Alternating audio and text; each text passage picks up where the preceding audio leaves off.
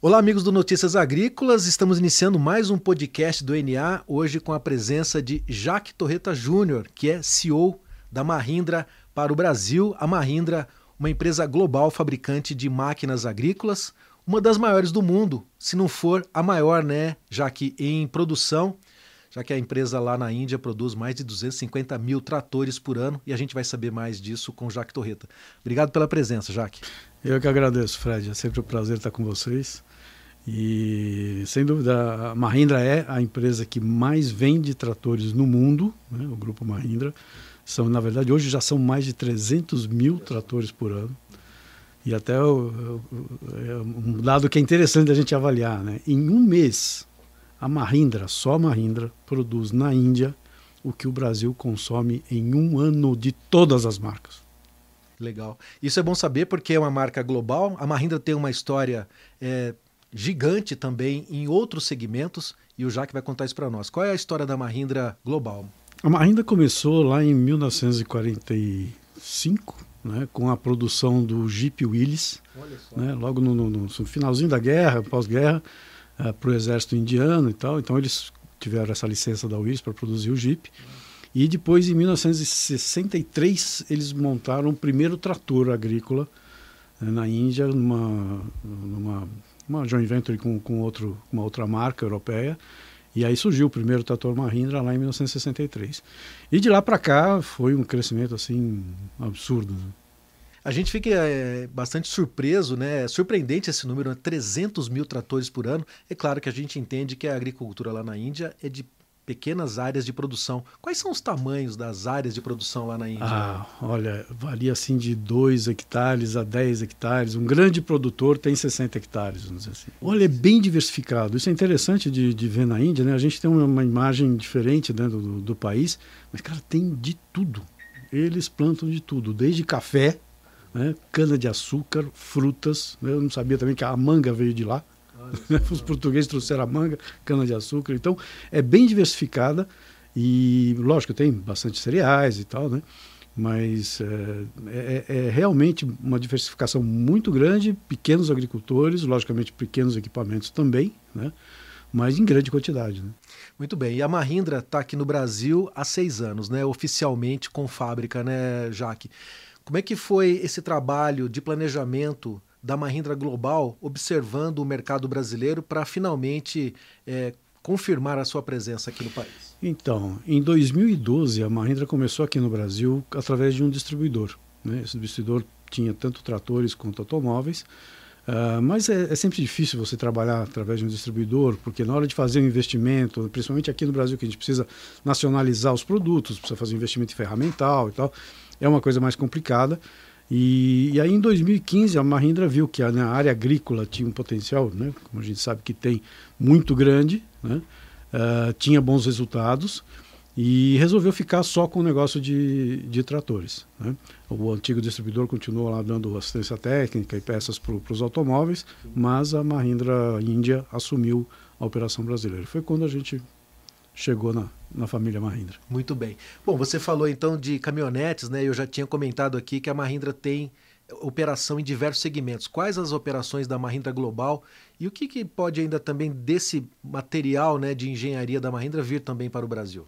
Olha, hoje são 22 setores diferentes. Né? O, lógico que o maior, a maior parcela dos negócios da Mahindra hoje é a parte automotiva, vamos dizer assim tanto de automóveis quanto de tratores, estão nesse grande setor automotivo, em torno de 52% do faturamento da Mahindra, que é de mais de 20 bilhões de dólares, vem desses dois setores. Uh, a área de automóveis agora, principalmente com, a, com, toda a questão de eletrificação e tal, a Mahindra tem um plano muito audacioso de eletrificação de, de SUVs, né, já anunciou aí os, os novos modelos a partir de 2024. E eu vejo que a, a, a questão automotiva ainda é assim um, um, produto com grande potencial aqui no país. Não só de SUVs, mas principalmente até da própria picape, né, do, do Bolero, que era tipo um jeepzinho, uh, um SUV também, mas mais, mais uh, rústico, mais para trabalho mesmo. Porque até hoje, né, quem tem esses veículos da Mahindra diz que é o melhor veículo para se trabalhar. Né? 4x4, motor diesel, robusto, então, eu vejo que, que a, a parte automotiva da Mahindra não só né, a parte elétrica, que a gente ainda vai crescer muito aqui, com certeza, mas uh, essa parte de utilitários a gente tem um potencial bem, bem interessante aqui. Eu já pesquisei um pouco sobre a Mahindra, claro, né, nesses anos todos. A Mahindra tem participação também no segmento aeroespacial? Tem, também. Também tem, faz, faz, uh, tem componentes para o setor aeroespacial, tem, uh, uma, acho que também tem a participação na questão de, de manutenção de motores, tem veículos para bélicos também, tem, tem muita coisa. A gente fica surpreso né, de saber o quanto que os indianos são empreendedores, né, também em alta tecnologia e inovação. Né? E bom, e o Brasil faz parte então hoje desse mercado com os tratores da Mahindra, né? São tratores de 25 a 110 cavalos de potência, está há seis anos no Brasil. Essa fábrica hoje, como é que ela está atendendo o mercado, Jacques? Olha, essa, hoje a gente vem assim de um, de um crescimento bastante forte. A gente começou, como, como você disse, em 2016, com apenas 11 concessionários, né, que nós herdamos do, do grupo anterior. Desses 11 concessionários, a gente via potencial em seis, eliminamos os outros quatro e fomos em frente com esses seis. Hoje nós somos 63 concessionários. Puxa vida, né? em seis anos? Em seis anos a gente multiplicou por 10 né, o número de, de pontos de venda e assistência técnica e com uma qualidade de concessionários que quem hoje visitar um concessionário Mahindra vai ver que é outra coisa, é um outro nível de profissionalismo, de atendimento, de instalações. Né? Nós estamos inaugurando várias uh, concessionárias novas né, durante os últimos dois, três meses e realmente com estruturas fantásticas. E a fábrica está capacitada, né? a gente até hoje teve assim uma, uma capacidade de produção para atender a, a demanda. Lógico, assim como todas as empresas nos últimos dois anos aí tiveram problemas de suprimento de componentes e tal, mas uh, a fábrica de dois irmãos, onde a gente monta todos os tratores nacionais, né, uh, tem uma capacidade que deu tranquilamente para a gente trabalhar uh, este ano. Ainda vamos trabalhar mais uma parte do ano que vem. E a gente, eu diria que hoje a gente tem duas fábricas, na verdade. Né? Porque a gente começou lá em Dois Irmãos, mas como a demanda foi crescendo, nós hoje temos um acordo com um parceiro logístico que faz também a montagem de alguns componentes em tratores para nós.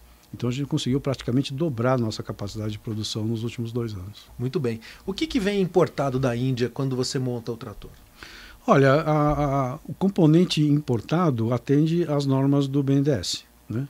Então, em torno de 40% de conteúdo, de, de conteúdo local, né?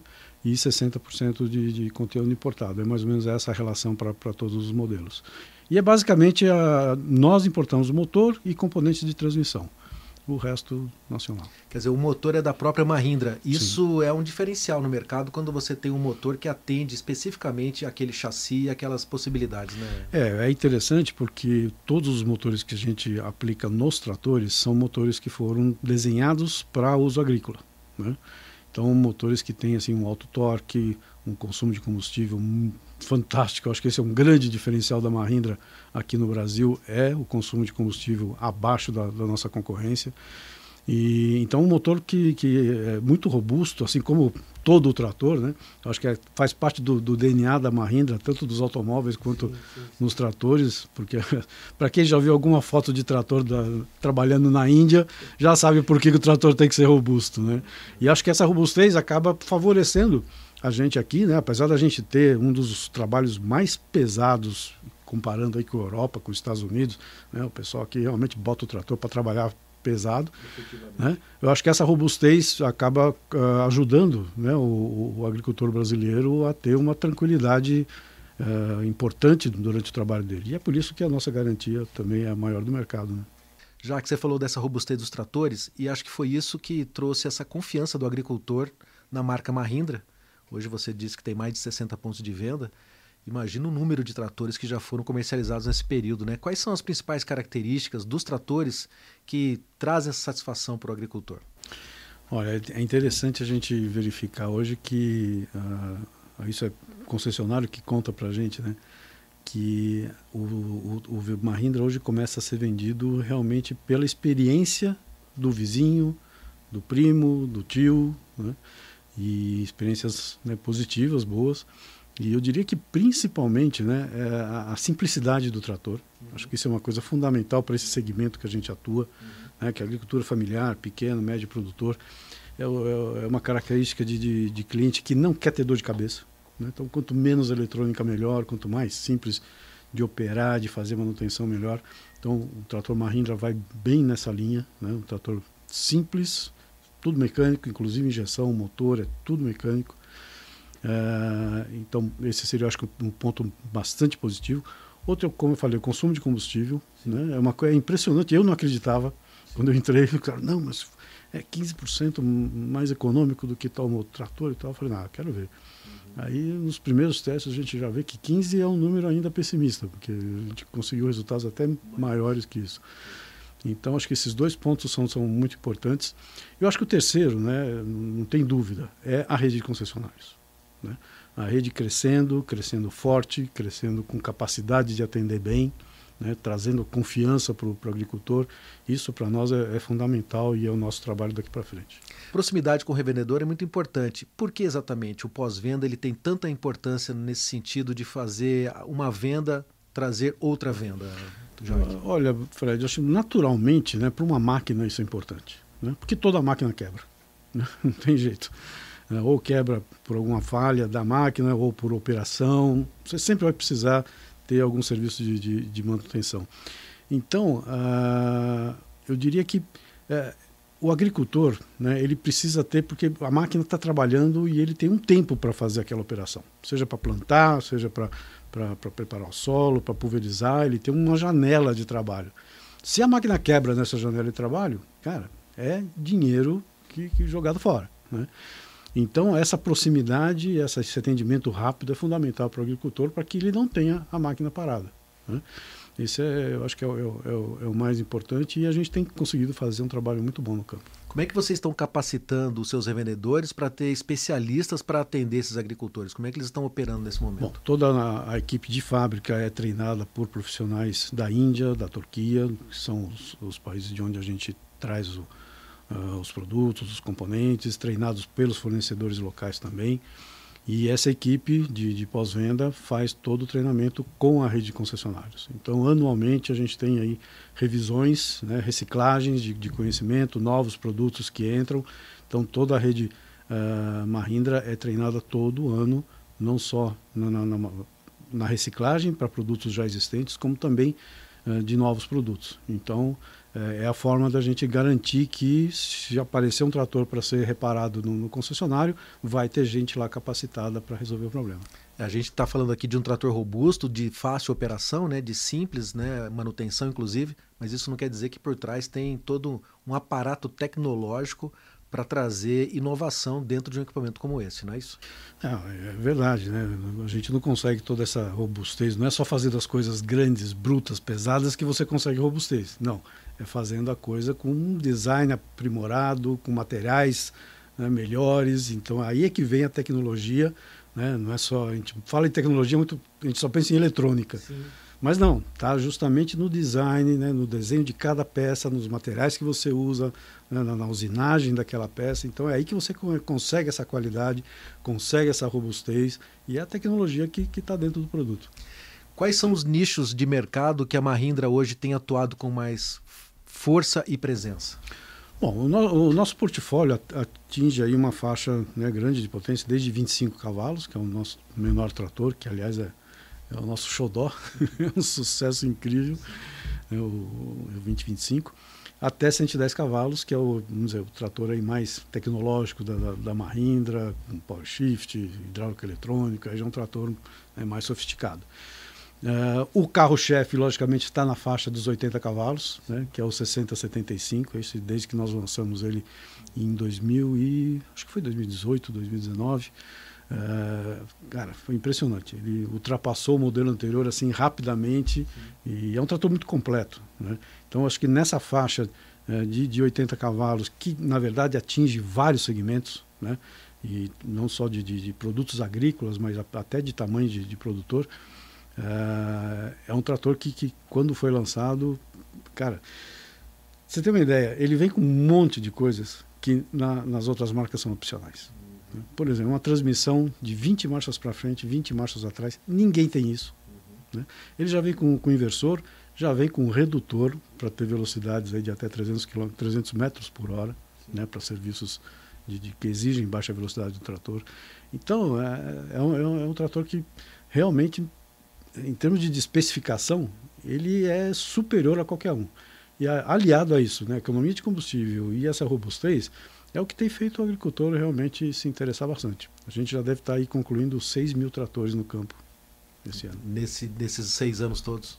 Nesses seis anos. Muito bem. E esse número surpreende a, a fábrica, ao patrão global? Como é que é tão surpreendente esse mercado brasileiro? Esses números trazem essa resposta para eles? É, traz sim. Traz é. sim. Isso é uma coisa que deixa toda a equipe Mahindra muito satisfeita, muito contente, porque o começo foi difícil. Né? O começo foi difícil, uma marca nova, uhum. né? com, com, eu diria que, como eu costumo dizer, a gente começou do menos um, a gente não começou nem do zero, Sim. mas é, nós conseguimos né, trazer gente boa para trabalhar conosco, parceiros, concessionários, e isso fez com que a marca fosse crescendo.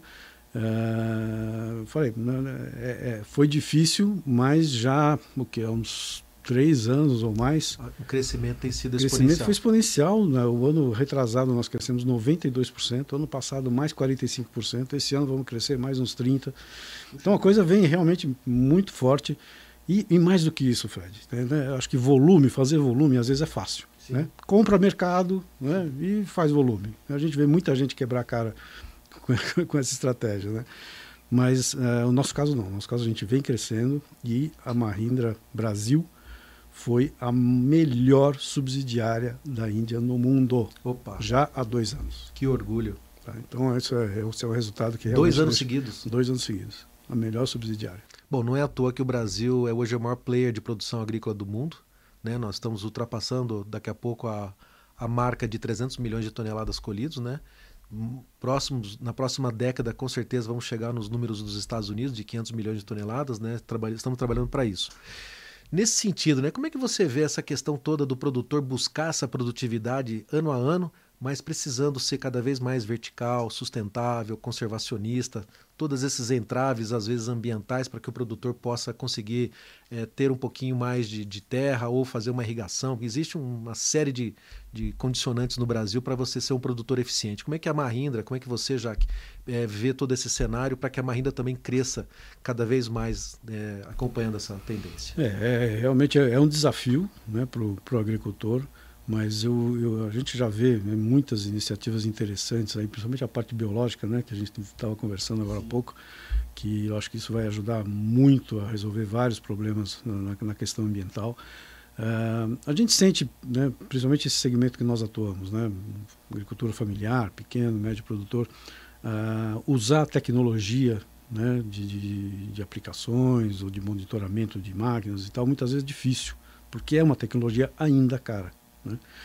E eu te digo que o, o acho que o, mais interessante daqui para frente, é, é, que já está, na verdade, ocorrendo na, na Índia, é fazer com que essas tecnologias sejam acessíveis para esse nosso segmento. Né?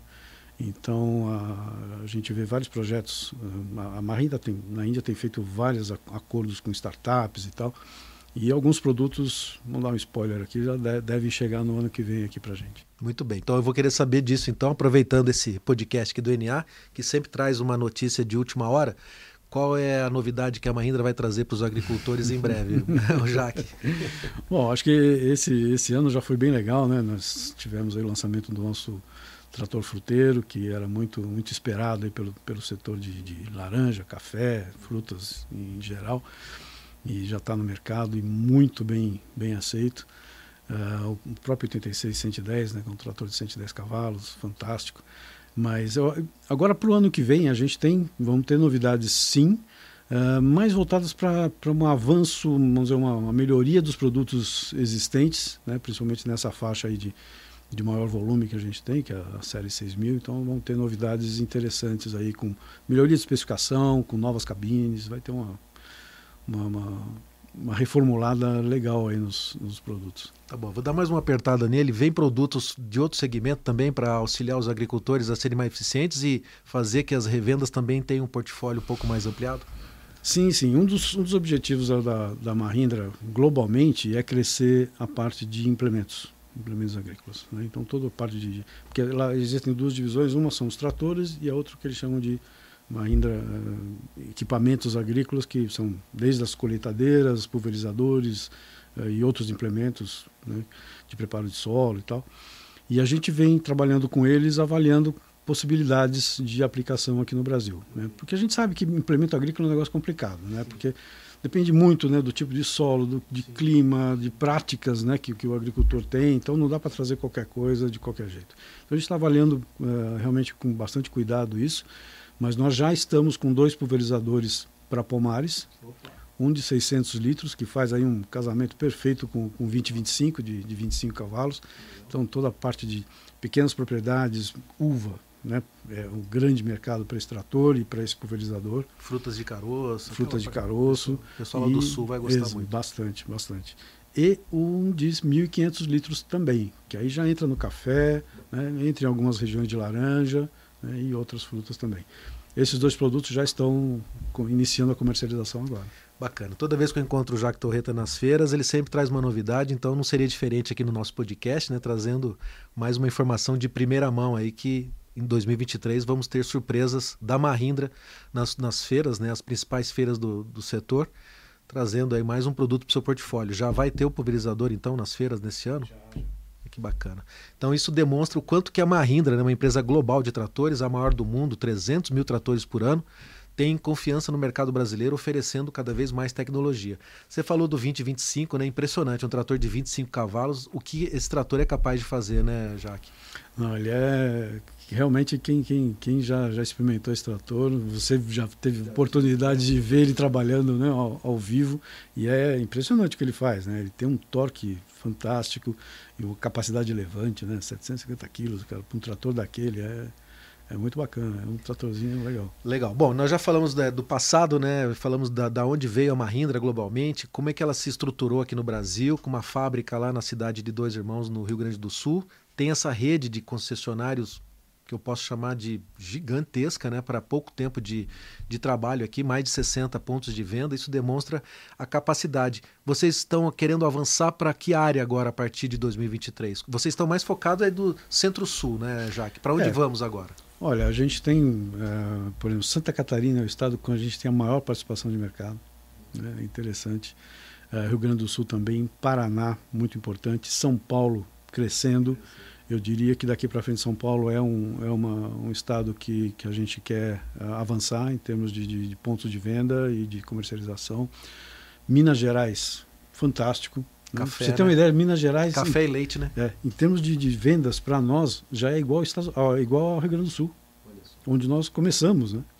Então, Minas Gerais, realmente, a rede lá está tá, tá de parabéns.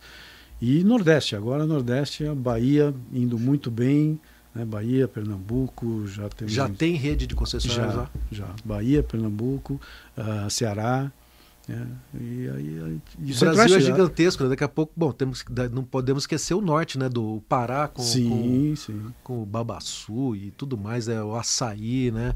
O Brasil realmente é gigantesco, né? Os indianos eles não devem acreditar quando vêm para cá, né? Não, é, é, é, é, o que eu falo. Não adianta você fazer apresentação, mostrar em PowerPoint tudo que o Brasil tem. Que tem, vir aqui, né? Tem que vir para cá. É só botando o pé aqui, pegando um carro, um avião e, e visitando os lugares é que eles podem ter a dimensão do, do que é isso aqui. É, eu comento com meus amigos que muitos deles são ambientalistas ferrenhos, né? Falando das queimadas na Amazônia, claro que a gente também é, a gente condena esse tipo de, de prática, mas muitas vezes as pessoas não têm noção do que é a Amazônia. Dentro da Amazônia cabe quase que toda a Europa, né? É impressionante, né? Então o Brasil realmente é muito grande e tem uma, uma possibilidade imensa para mais inovações, né? A gente está encerrando já esse podcast e eu queria que você dissesse para mim quais são as perspectivas, então, você, esse crescimento exponencial, essa expansão de rede, mais portfólio, quais são as suas considerações, então, a partir de 2023, que a gente espera que seja um ano livre né, é, dessa restrição de, de pandemia que nós tivemos nos últimos três anos. Como é que você está imaginando a presença da Marinda também nas feiras agrícolas? O que, que você está Olha, eu, é, planejando? Eu vejo 2023 como um ano ainda bastante muito bom. Né? Acho que a gente vai ter ainda uma renda agrícola bem favorável, uma safra fantástica. né? ainda com, com uma renda muito boa, coisa que a gente vem observando aí pelo menos nos últimos cinco anos. Né? Então, ainda um ano com, com, com uma demanda né, firme para a maquinária agrícola. Uh, e a Marinda vai estar pronta para isso. Não tem dúvida, nosso objetivo é de crescer mais e não só em termos de volume, mas em rede de concessionários também.